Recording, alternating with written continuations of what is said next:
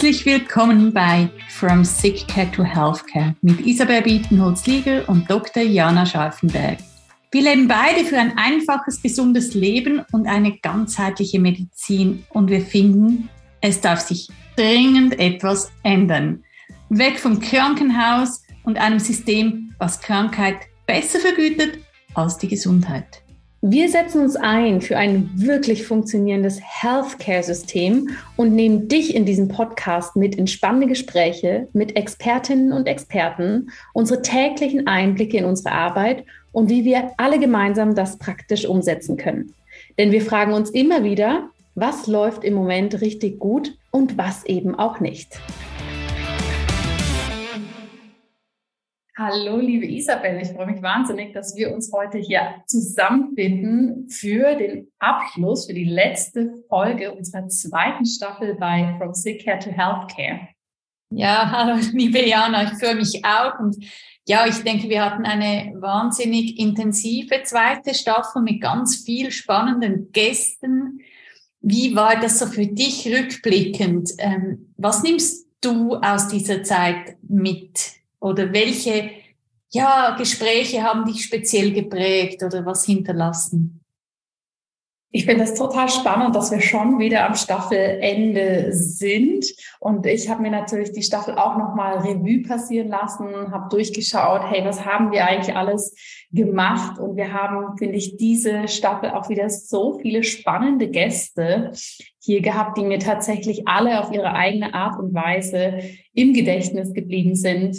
Und was ich so ganz besonders fand, dass wir in dieser zweiten Staffel nochmal so von sehr anderen Perspektiven rangegangen sind, was alles wirklich im Gesundheitsbereich und bei dem Grundgedanken from sick care to healthcare wirklich auch eine Rolle spielt. Deshalb erstmal so global betrachtet, habe ich extrem viel gelernt in dieser Staffel und es hat mir nochmal mehr gezeigt, dass wir hier wirklich ja Menschen brauchen, die genau wie unsere Gäste losgehen und richtig pragmatisch anpacken. Also das ist was, was ich so sehr aus dieser Staffel mitgenommen habe. Dieses Anpacken, Losgehen und Dinge verändern. Was ist dir denn vielleicht so ganz spezifisch im Kopf geblieben von dieser Staffel? Ja, es geht mir sehr ähnlich wie dir. Ich, ich habe mir so ein bisschen von einigen Gästen wirklich Sachen für mich jetzt auch mitgenommen. Das war beim Leo Wilhelmi, dass wirklich dieser Trend des Fastens, aber auch der Weg zur Ruhe und weniger ist mehr. So das, das hat mich ähm, lange begleitet. Und dann aber auch so die Fachgespräche, also mit dem Felix Gutzwiller, wo wir äh, über die Prävention und deren Wichtigkeit wirklich viel gesprochen haben und von ihm auch gehört haben, dass es hier ein Plus an Engagement braucht, äh, äh, damit sich was ändert. Und dieses Ändern, dass sich das vielleicht auch ähm, wir uns auf die Fahne schreiben dürfen, dass wir hier auch messbar werden. Das Gespräch mit Elvira, wo wir über die Evidenz und die Wichtigkeit darüber gesprochen haben, auch mit äh, Lukas Schöb, wie wichtig das es ist, dass äh, die Integrativmedizin sich hier dem auch stellt. Weil, mhm. ja, das, bis jetzt wird es noch zu wenig gemacht und da darf mehr gehen damit da auch die Akzeptanz steigt. Und da ist ja die Françoise Lebet mit ihrem EMAP Barometer und ihrer Studie, die sie macht, sicherlich Vorreiterin und da dürfen wir uns gerne anschließen. Das war so für mich so essenzmäßig zusammengefasst, die ich rausgenommen habe. Es sind natürlich auch Themen, die uns äh, täglich eigentlich beschäftigen. Ja, auf jeden Fall. Und ich finde, so wie du es gerade besprochen hast, wir haben so einen roten Faden, finde ich, da nochmal durchgehabt in der zweiten Staffel mit Fasten weniger ist mehr. Ja, und wie können wir aber in der Zukunft wirklich hier gut für uns sorgen und dann, wie du sagst, das Politische, aber auch das Messbare. Und was mich natürlich als Ärzte nochmal ganz besonders fasziniert hat, waren auch ähm, die Aussagen von Lukas Schöb. Wie können wir wirklich gute Ärztinnen und Ärzte ausbilden? Wie kann eine zeitgemäße klinische Versorgung aussehen? Und dass wir hier zum einen wieder einmal, was ja auch eine Grundprämisse von unserem Podcast ist, dass wir selber aktiv werden, dass wir hier ansetzen können. Und das fand ich schon, schon herausragend, dass wir hier so viele Macher und Macherinnen auf unserer virtuellen Podcastbühne hatten. ja, und so unterschiedliche äh, Ausrichtungen. Also war ja wirklich, ich meine, ein EMR hat eine ganz andere Aufgabe als eine Klinik ähm, oder ein, ein, ein Fastenzentrum. Oder? Also es sind ganz verschiedene Perspektiven, die da reinkommen durften. Das fand ich sehr gut. Hast du denn für dich persönlich was mitgenommen, liebe Isabel, was du aus einem der Gespräche wirklich in deinem Leben implementiert hast? Eine gute Frage. Ähm, so nicht direkt. Also das Fasten, das mache ich natürlich schon in meinem Alltag. Ich würde jetzt sagen, ich habe etwas mitgenommen für meinen beruflichen Alltag mehr, dass wir uns wirklich messbar machen müssen und, und mhm. wirklich, da wirklich auch konkret dran äh, mit einer digitalen Plattform, dass wir das ähm, ja so entwickeln, dass wir unsere Leistungen messbar machen werden. Das mhm. hat das sicherlich nochmals ein bisschen beschleunigt und irgendwo auch den Weg der Wichtigkeit äh, wirklich zugemessen äh, dazu, wie soll ich sagen, es, es, es hat das wie nochmals verstärkt, diesen Wunsch, messbar zu werden, weil mhm. wir von verschiedenen Seiten von Herrn Gutzwiller, von Elvira ähm, gehört haben. Ich denke, wir kommen da nicht drum Ja. Und bei dir gibt es irgendetwas, wo du jetzt persönlich umsetzt oder mitgenommen hast? Ich habe tatsächlich von Diana Heinrichs, mit der wir ja über die Zukunft der Pflege gesprochen haben, habe ich auch sehr stark für, für meine Arbeit mitgenommen, diesen Aspekt, dass sie sagt, Komponenten oder Tools ähm, können so einfach sein, wie wir das wollen. Wenn das Gegenüber das aber nicht greifen kann oder für sich nicht drin sehen kann, dass das Arbeit erleichtert, dass es dann nichts bringt. Ne? Weil sie hatte ja erzählt von ihrem Programm, was sie entwickelt haben, ähm, dieser Technik, wo man sehr schnell eine Sturzprophylaxe erheben kann. Aber wie herausfordernd das ist, das trotzdem in der Pflege zu etablieren, weil viele Menschen erstmal initial das im Kopf kommt, dieses, oh Gott, was Neues, noch mehr Arbeit.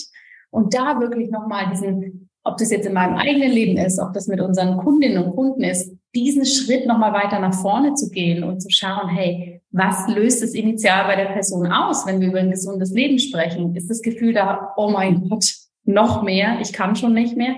Oder wie kann man das sofort umdrehen? Und zwar nicht aus meiner Haltung heraus, hey, das nützt dir, das tut dir gut, sondern wie kann die Person das selber für sich innerlich umdrehen, ist was, was ich tatsächlich aus dieser Staffel ganz, ganz extrem mitgenommen habe und wir auch im Team sehr implementiert haben. Ja, schön, schön. Das finde ich, ja, ich denke da auch wahrscheinlich oft weniger ist mehr, oder?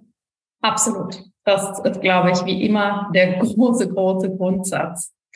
Ja, wir hatten dementsprechend eine spannende zweite Staffel und jetzt treffen wir uns hier zu unserer Abschlussfolge für diese zweite Staffel.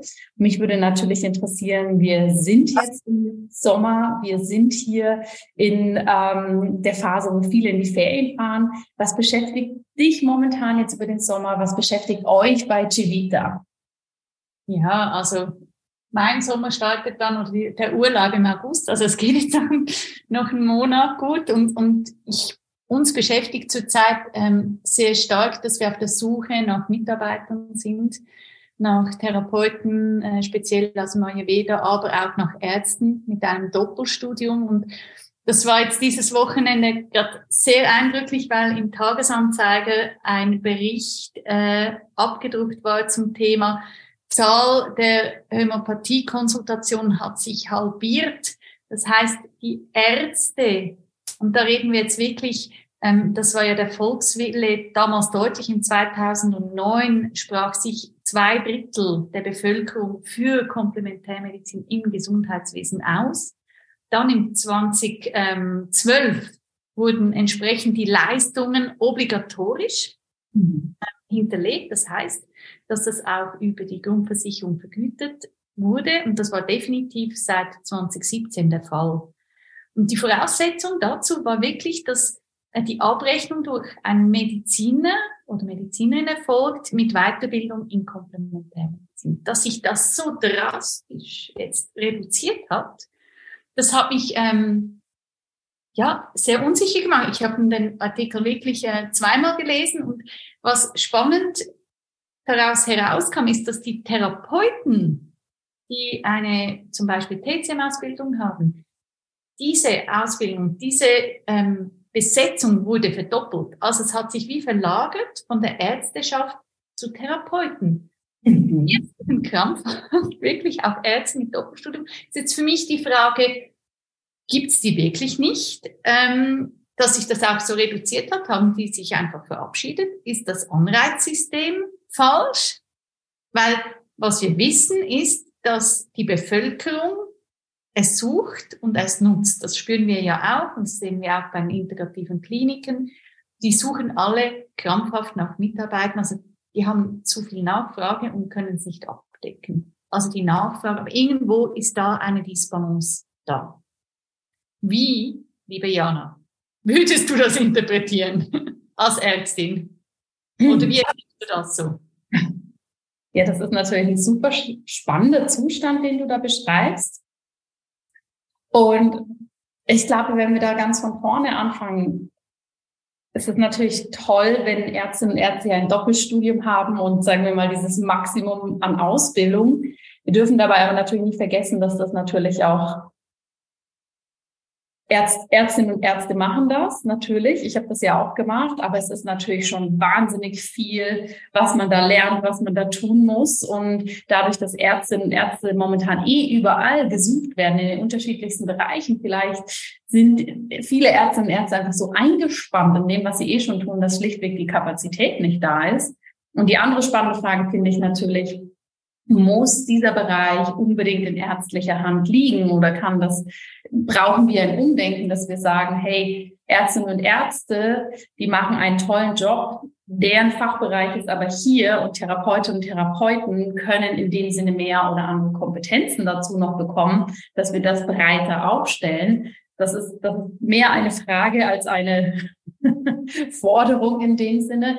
Aber es ist natürlich interessant, dass wir hier sehen, dass auch hier die Diskrepanz immer größer wird. Der Wunsch nach Dingen, der Wunsch nach Veränderung und das schlichtweg aber die Kapazität dafür gar nicht erfüllt werden kann, wie du ja auch sagst. Ne? Händeringend suchen viele, viele Bereiche nach Ärztinnen, Ärzten, Therapeutinnen und Therapeuten und schlichtweg kann das gar nicht erfüllt werden. Meine große Frage ist, wie können wir uns anders aufstellen, dass ähm, wir Expertinnen und Experten haben, die das eben erfüllen können, dass wir hier nicht auf die offensichtlich sehr mangelnde Ressource Fachkraft, Arzt oder Ärztin, sage ich mal, immer so angewiesen sind für alles.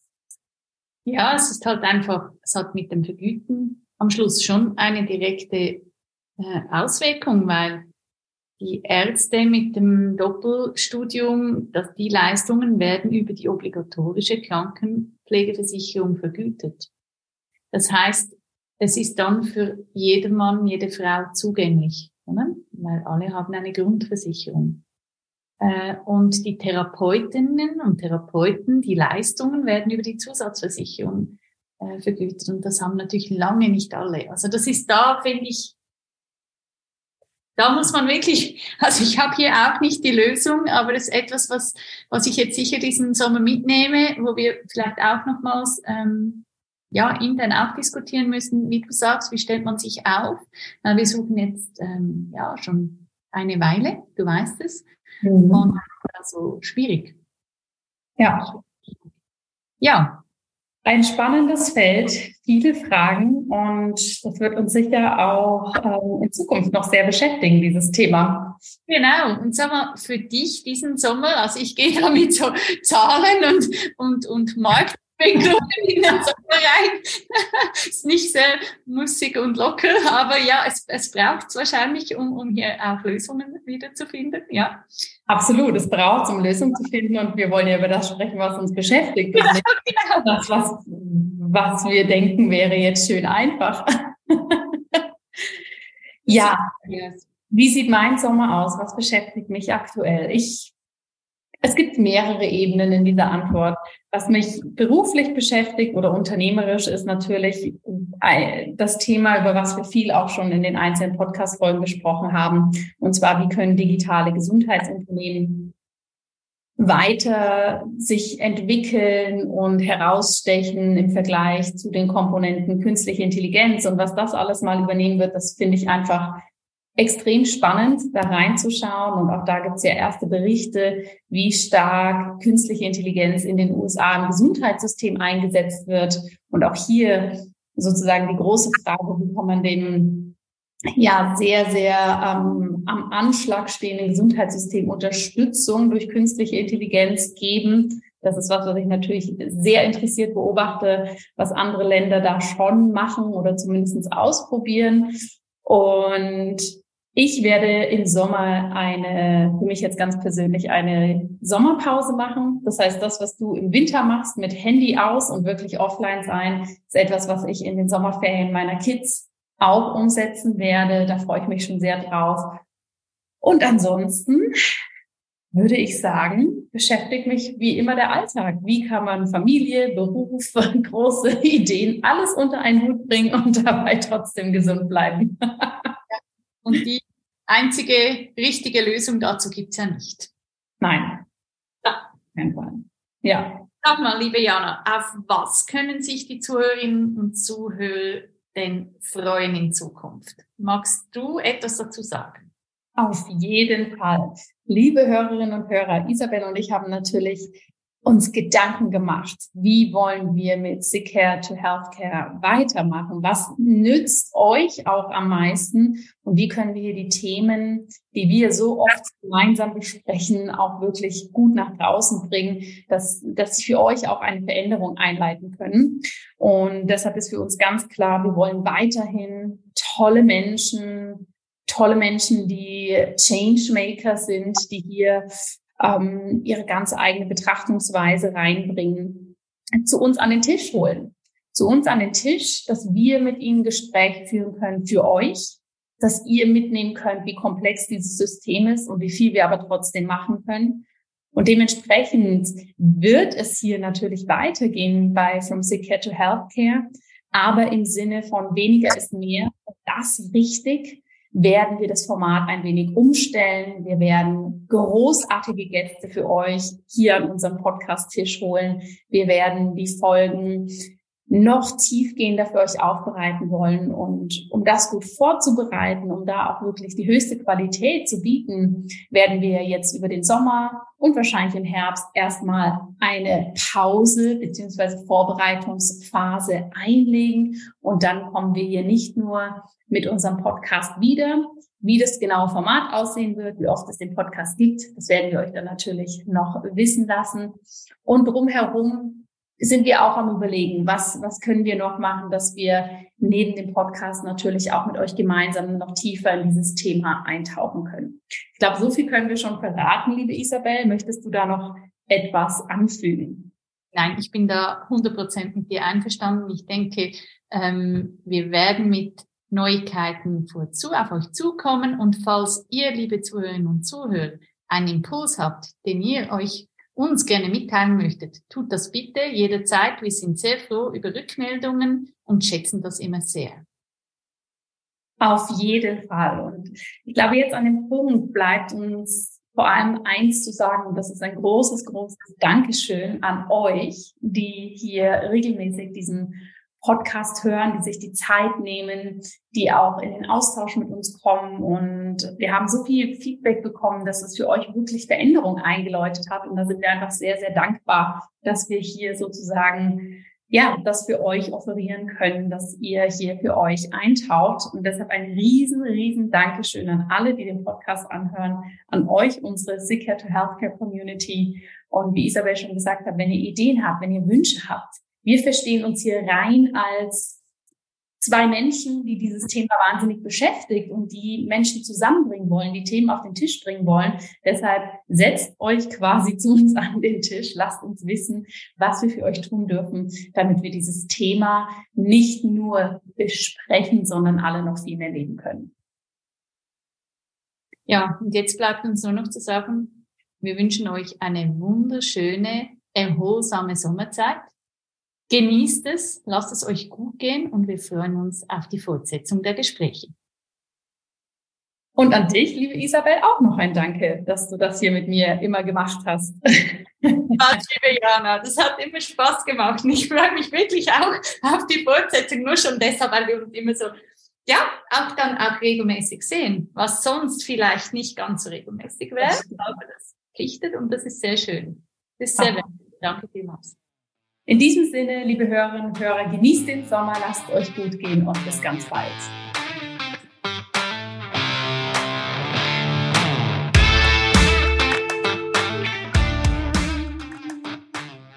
Und das war die Folge für diese Woche. Wir hoffen natürlich sehr, dass ihr viel Inspiration, Aha-Momente und so einige praktische Action-Steps mitgenommen habt. Noch mehr freuen wir uns natürlich, wenn ihr diesen Podcast nutzt, um ins Gespräch zu kommen. Mit uns, unseren Expertinnen und Experten und natürlich auch eurem persönlichen Umfeld. Denn Gesundheit geht uns alle an. Wenn dir diese Folge gefallen hat, dann freuen wir uns nicht nur über dein Feedback, sondern vor allem auch, wenn du den Podcast weiterempfiehlst und eine Bewertung hinterlässt. Denn nur so können noch mehr Menschen dabei sein, unser Sick Care System in ein echtes Healthcare System zu verändern.